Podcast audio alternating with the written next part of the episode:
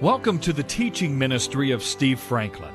Steve's calling is to coach champions in the kingdom of God. Our prayer for you as you listen to this word of encouragement and instruction is that you'll be built up in your faith and encouraged to take the next step in your development as one of God's true champions. Here's Steve.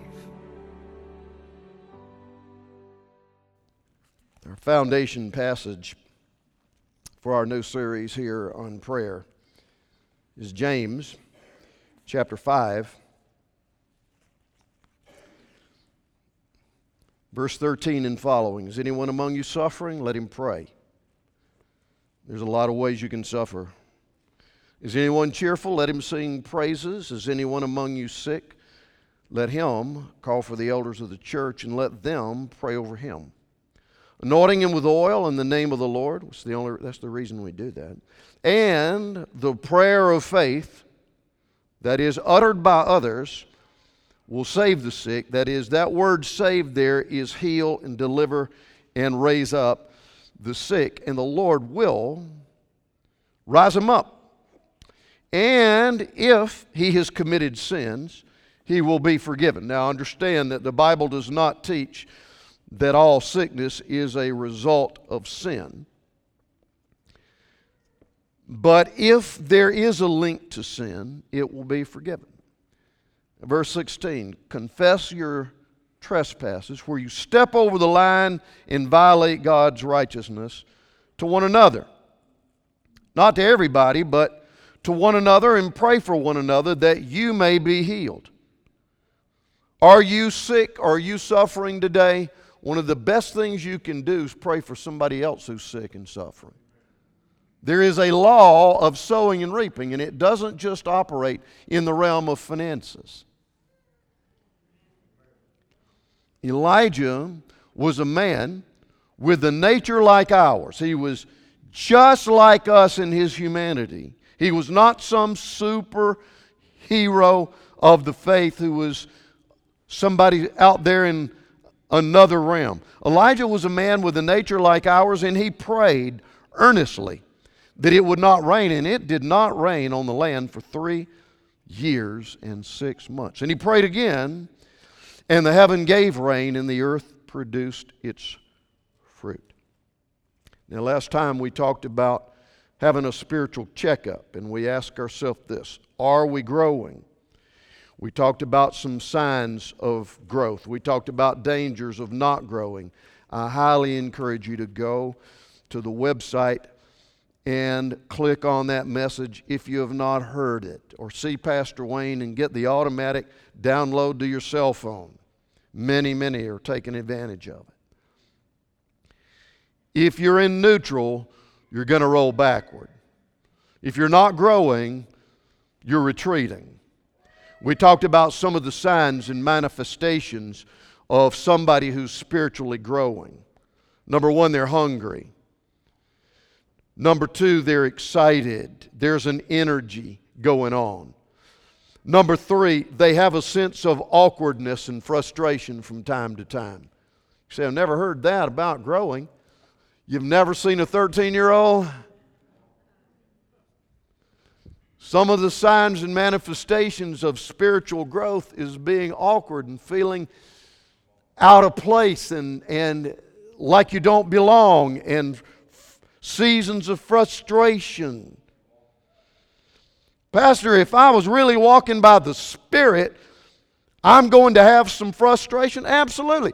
Because the flesh pulls against the Spirit and the Spirit against the flesh and you are not walking in the Spirit 24 7, and don't kid yourself that you are.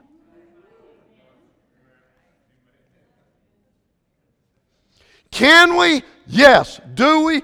No.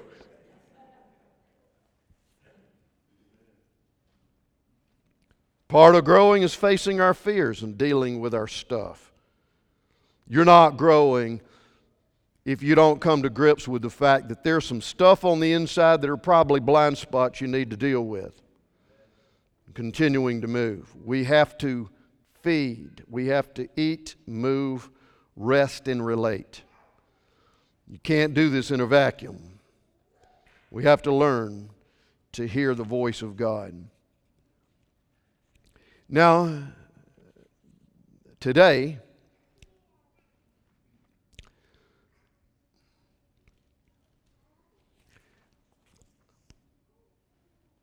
I want us to ask ourselves this question What do my prayers look like? Prayer, more than anything else, reveals the condition of our inner man. Let's define what prayer is. Prayer is an intimate conversation between a loving Heavenly Father and His son or daughter. We said last week, and it's true, many of us have an orphan mentality. We're not in the house. We don't ever sit down at the table with Father. We're sending messages for somebody to adopt us.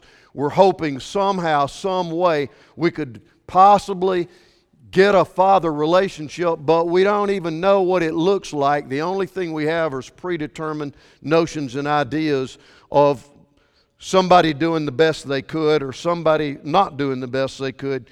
And we grow up with all those images of what fatherhood is. It's time to go before God and say, Lord, destroy all my preconceived notions and ideas about what a real Heavenly Father is like. Show me your heart. Reveal to me what you're really all about. Prayer is not a nice little prepackaged, formal, non offensive, polished word. Let me see, I got to pray and I got to get this right now or God won't listen to me. I got to get this right or God won't listen to me. Does that stand the test of biblical truth? Hold your place there. Well, you don't need to hold your place there. I'm going to go several places. Go to, uh, let's go to Psalm chapter 9. Psalm 9. What did God say about David? He is a what?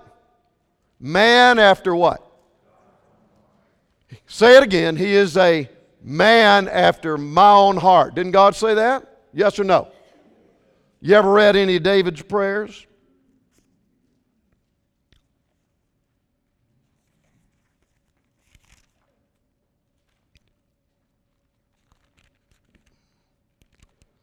Psalm 9.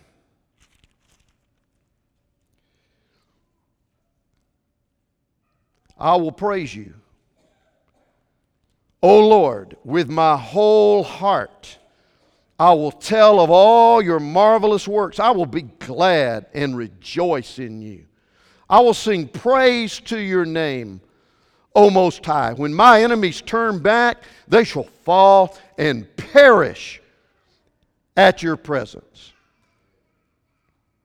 Look at verse 9. The Lord also will be a refuge for the oppressed, a refuge in times of trouble. Now, flip a few pages over there to chapter 22.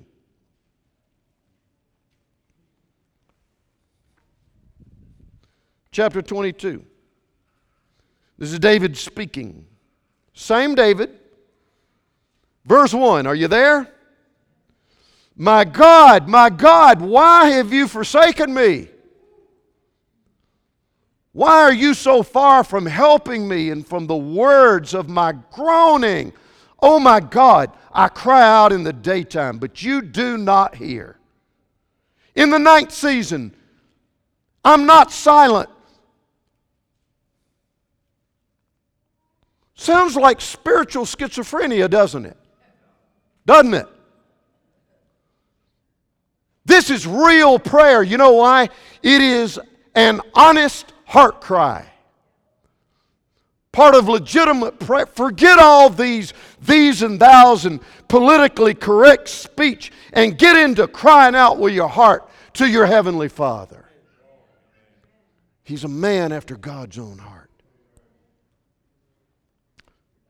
Go right a little farther to 77 of Psalms.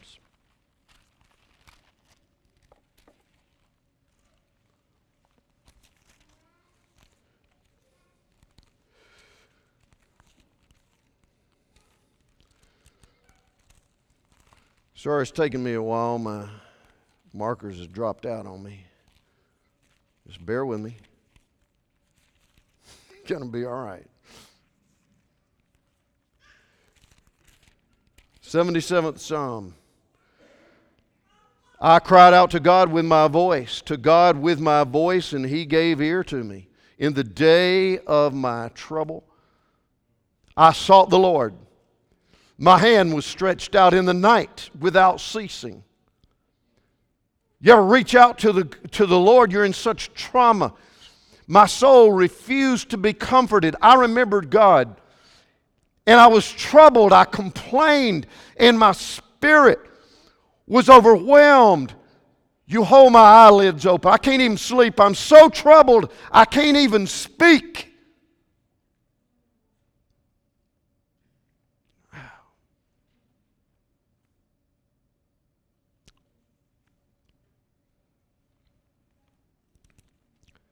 What do you call that?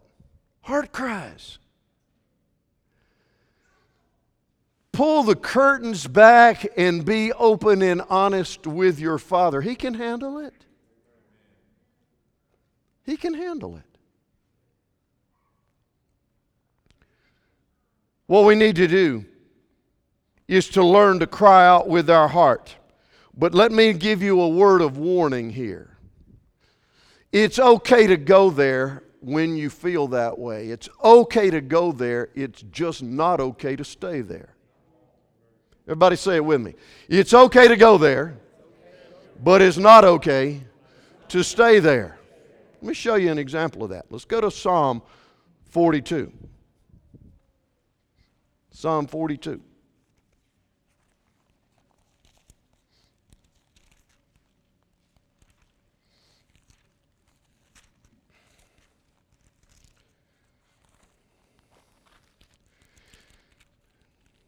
What a wonderful, powerful word this is. Let's look down there in verse 6. Oh my God, my soul is cast down within me. Look at verse 9. I will say to God, my rock, why have you forgotten me? Verse 11, why are you cast down, O my soul? Now he's talking to himself. Why are you cast down, O my soul, and why are you so disquieted and unruly within me? Hope in God, for I shall yet praise him, the help of my countenance and my God. Chapter 43. Look at the end, look at verse 5. Why are you cast down, O my soul, and why are you disquieted within me? Hope in God, for I shall yet praise him, the help of my countenance and my God. You know what this psalm's saying? I'm going to cry out with my heart. I'm going to tell you, Heavenly Father, I feel forsaken. But there is a big difference in feeling forsaken and being forsaken. The Word of God is very clear. God Almighty has Himself said, I will never forsake you nor leave you. So I can feel that way, and it's okay to tell God, this is the way I feel. But it's not okay to believe and confess that that is the way it is. Does everybody see the difference? It's okay to go there. It's not okay to stay there. Heart cries are part of legitimate prayer. I want you to go with me back toward the left to the Old Testament to Second Chronicles chapter 7. I want to I want to show you something here that is so profound and it is obviously part of the DNA of this church. Second Chronicles comes after Kings.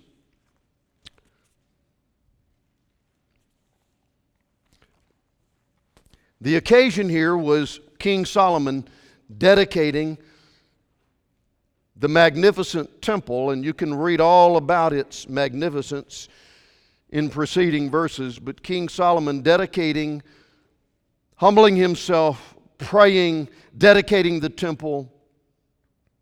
And I want you to see in verse 11 then Solomon finished the house of the Lord and the king's house. Hmm, by the way, he was building himself one at the same time. How about that?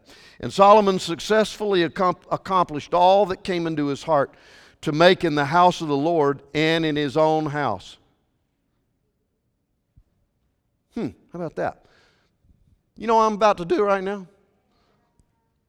God, I ask you to give everybody under the influence of my spiritual leadership, give them absolute revelation of how precious your house is on the inside of them.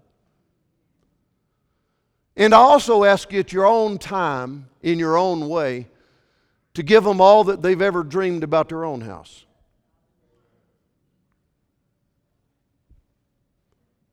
I can do that, it's in the Word.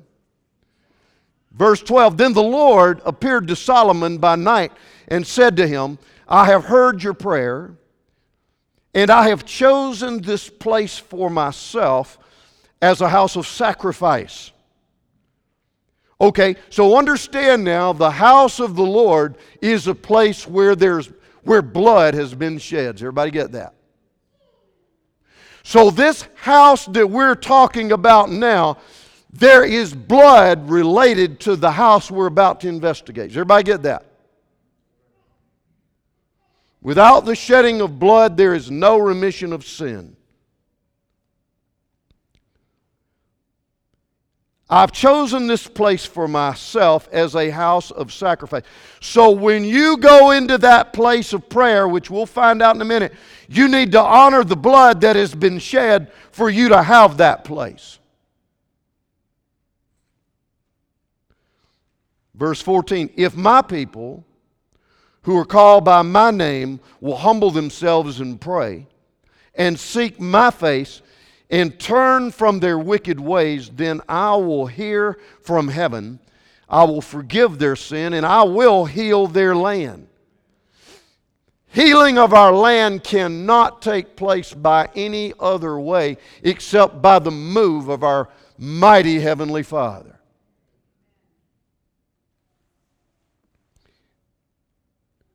Now, verse 15, I want you to get this. Now, God speaking, my eyes will be open and my ears will be attentive to prayer made in this place.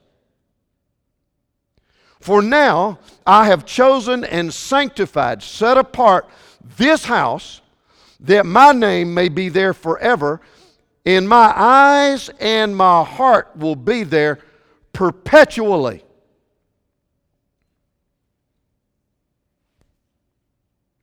My eyes will be open and my ears attentive to prayer made in this place. For now I have chosen and sanctified this house that my name may be there forever, and my eyes and my heart will be there perpetually. In my house.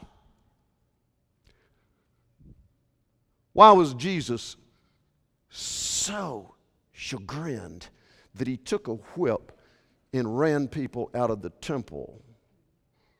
Remember what he quoted? It is written, My house shall be a house of entertainment. My house shall be a house of great administration and organization and perfect order. My house shall be a house of prayer. If prayer is not the heart of his house, we're violating his heart. My house shall be a house of prayer. Turn to 1 Corinthians chapter 6 because I want to tell you the house of prayer is moved. You can't go down to the synagogue or the church building anymore and find the literal house of prayer in sticks and stones. 1 Corinthians chapter 6 and verse 19 says what? What do you not know that your what? Everybody say it. Your what? Your body is the what? of the Holy Spirit whom you have from God. Does everybody understand that in this New Testament age, this side of the cross, the resurrection, the ascension, and the coming of the Holy Spirit, this side, there has been a tectonic shift in how God operates His kingdom.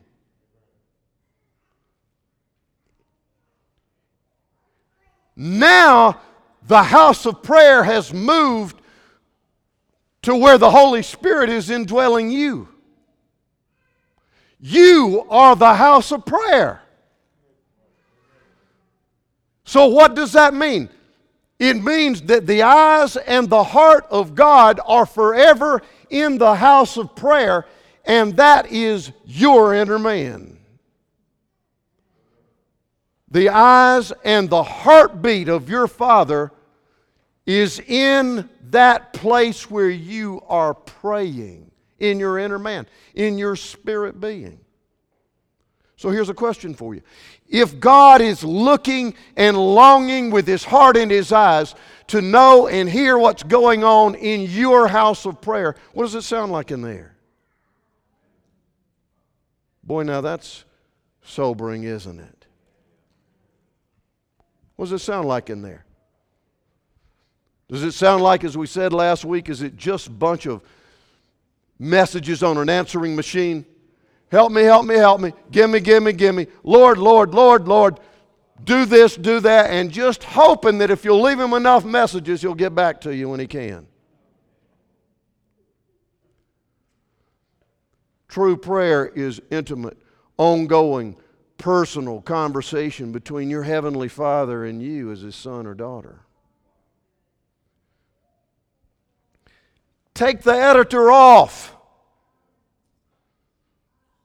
Express the heart cries. Tell him how deeply loving he is and how moved you are by his mercy and grace. Ask him for greater revelation of his heart of love and grace towards you. Ask him to help him, you see how he is and how you are in his eyes. Have a ongoing conversation with Him. Sometimes it'll sound like this you're going to see and hear things constantly that bother you. Sometimes that heart cry is no more than simply an expression Jesus, Father. That's a legitimate prayer. Do you not think that the honest communication between a child and his father? Are there no heart cries there? There are plenty of them.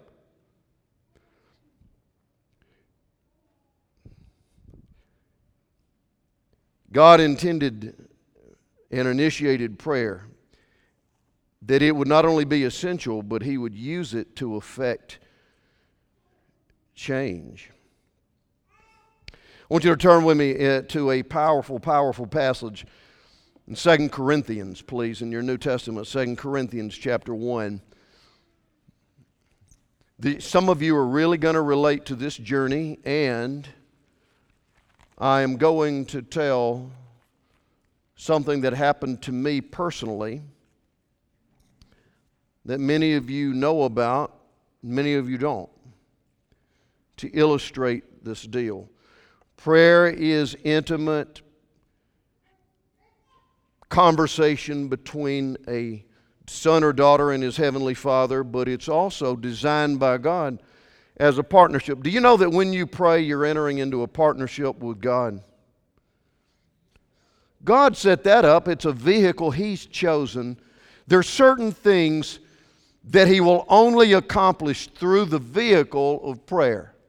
How'd you get here today? How many of you walked or hitchhiked?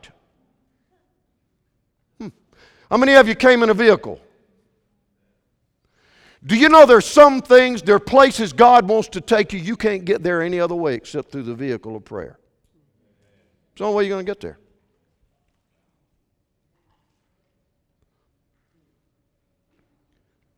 And all of us can do it. It's not for a spiritual elite.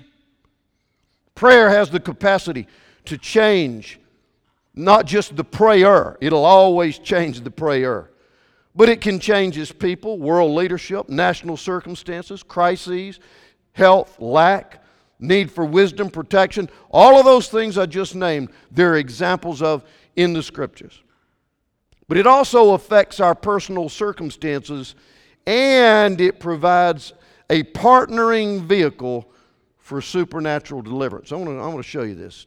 2 Corinthians chapter 1. Are you there? Verse 3 Blessed be the God and Father of our Lord Jesus Christ, the Father of mercy and the God of all what? Comfort, encouragement, well being, who comforts us in all our tribulation. Now, the word tribulation there is thlipsis in the Greek. It has to do with incredible amounts of pressure, troubling. He comforts us in our tribulation that we may be able to say, Praise God, Yehu, all done. Is that what it says? Verse 4.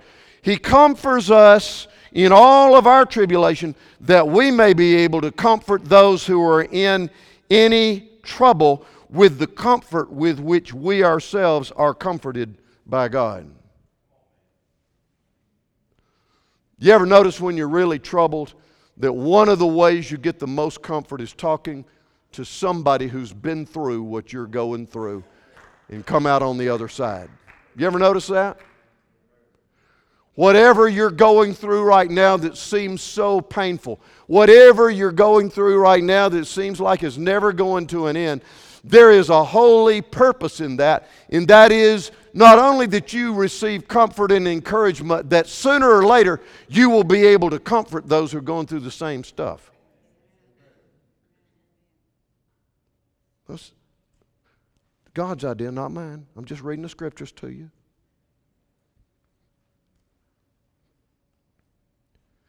That we may be able to comfort those who are suffering. Now, I want you to skip down with me, please, to verse 8. For I don't want you to know, Paul writing here to the Corinthian believers, I don't want you to be ignorant, brethren, of our trouble. That unbelievable pain, weight, pressure, difficulty which came to us in Asia. Now look at look at look at this now. Verse 8. Paul is not a complainer, but I want you to go to school on this.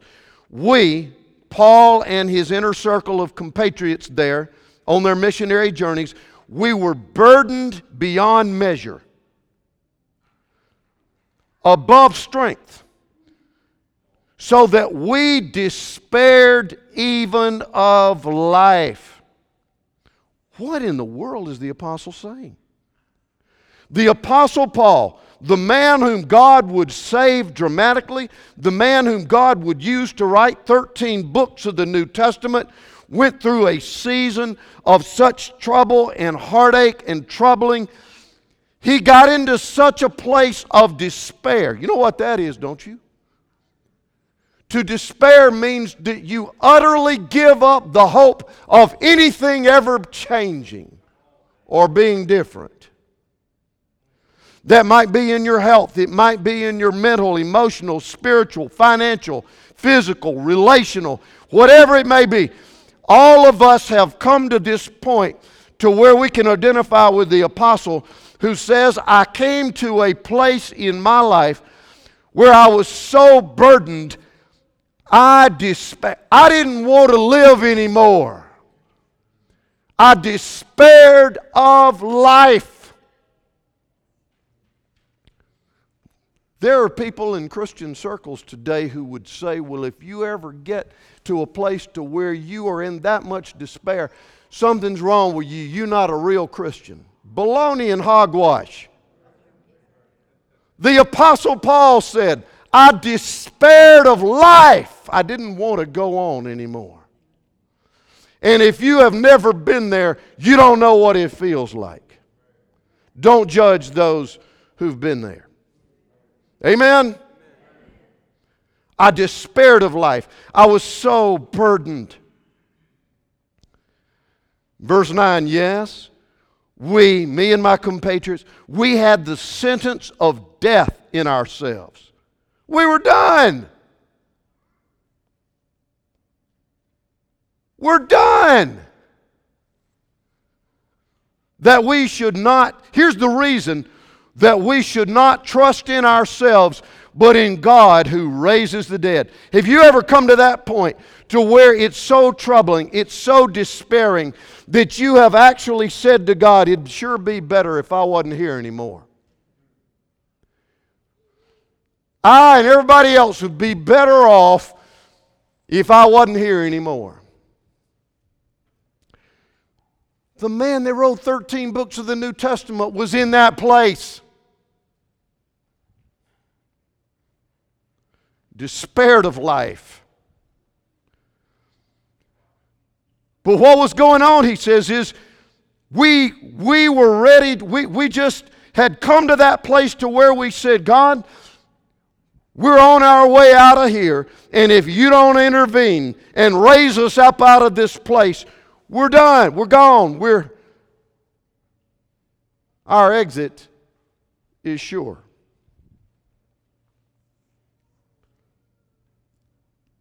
But I want you to look at verse 10. We put ourselves we put ourselves in the hands of God who raises the dead. Can I ask you something? If you're in that place of despair right now, would you come to that point to where you get intimate with your Father and say, God, I can't fix this? I don't know if I can even go on. I am in that place of total helpless. I am absolutely dependent on you. And I'm asking you that by the power with which you raised Jesus from the dead, please raise me up. I can't go on any farther like this. That's a legitimate prayer. That's not inferior. But I want you to notice something here. We've been talking about how God uses partnership in prayer. We would put our trust in God who raises the dead, who delivered us from so great a death.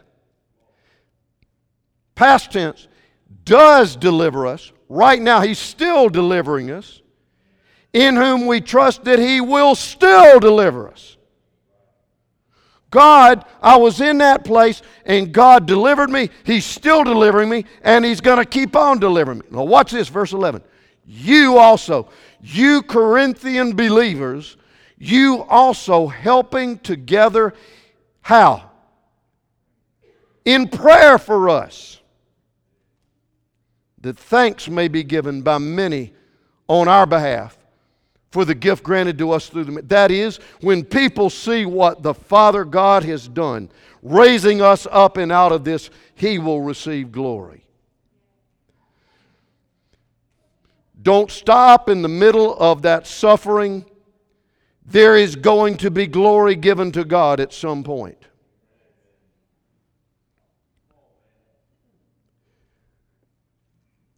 But notice that God Almighty, who raises the dead, verse 11 tells us that He used these Corinthian believers to help that process in prayer. Why would God Almighty, who all He had to do was just say the word and go poof and it was done, why would He choose to operate that way? I don't know, and you don't either. But can I tell you something? There's something true about Holy Scripture. Without God, you can't. Without you, He won't. It's a partnership.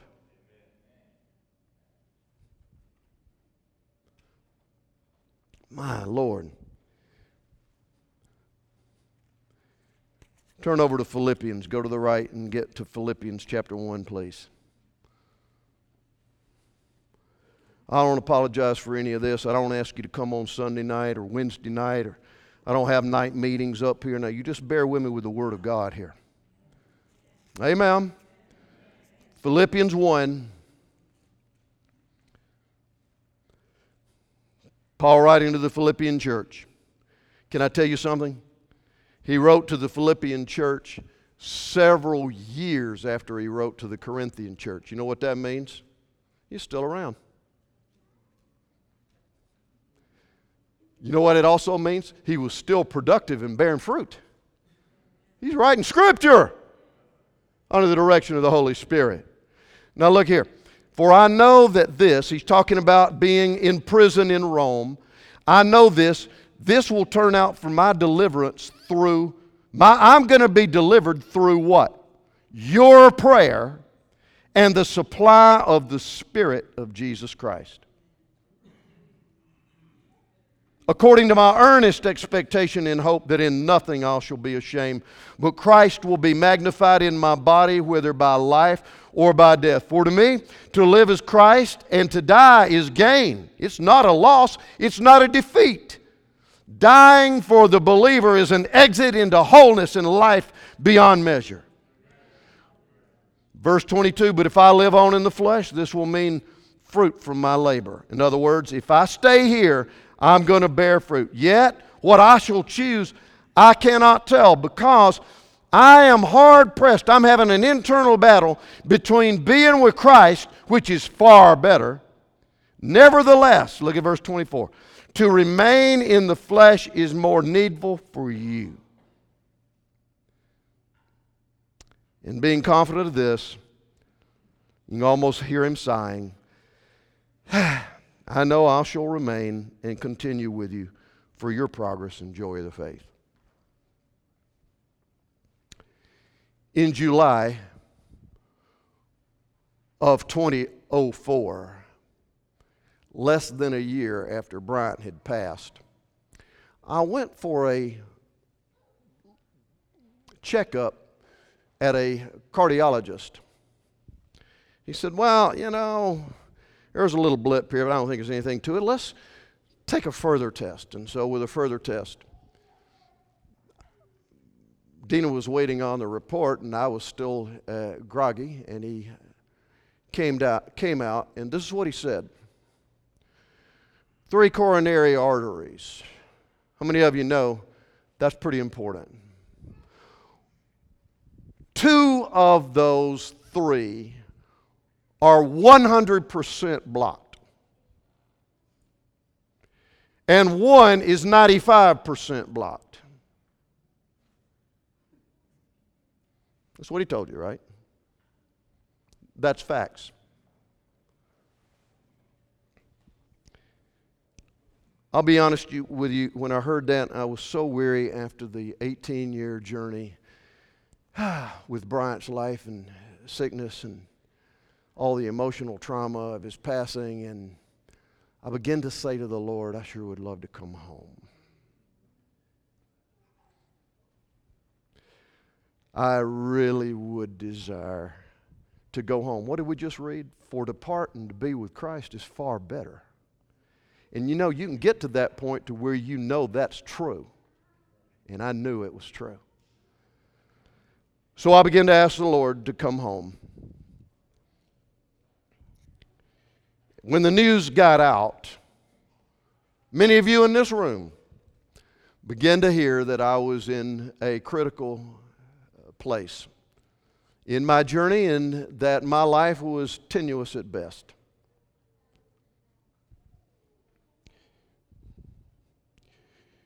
Some of you came to my home that night.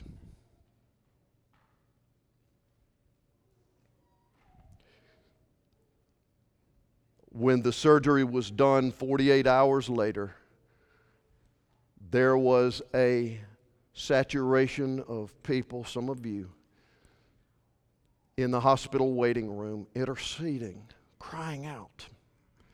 There were others all across many states who were asking the Father, Don't let your servant come home yet.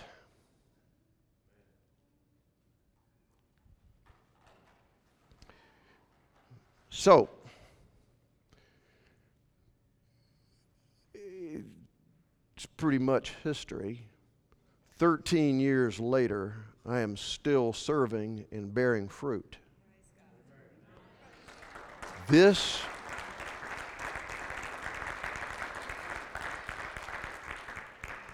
I may have more energy. I got a lot more energy now than I did then. How about that? But can I tell you something? Here's my point.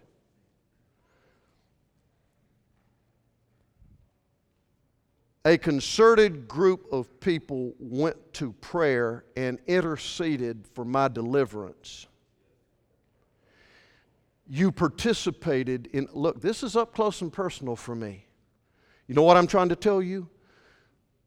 God Almighty is assigning you, assigning you to get in partnership with Him on behalf of other people that He's going to bring into your life. Can I tell you something? When you get together at your office, when you get together in the church, when you call somebody or text somebody and you tell them, I am praying for you, do you know something? You are in a holy partnership with God Almighty. He sees and hears that. It's a partnership. So God is calling us to that partnership. Now, here's what I want you to do today. All throughout Scripture, we see where the prayers of others can make a holy and mighty difference in the life and circumstances of other people. But I want you to begin to ask the Lord where He wants you to partner, what needs He wants to use you to help meet. Can I tell you something? It's life and death sometimes. It's life and death sometimes.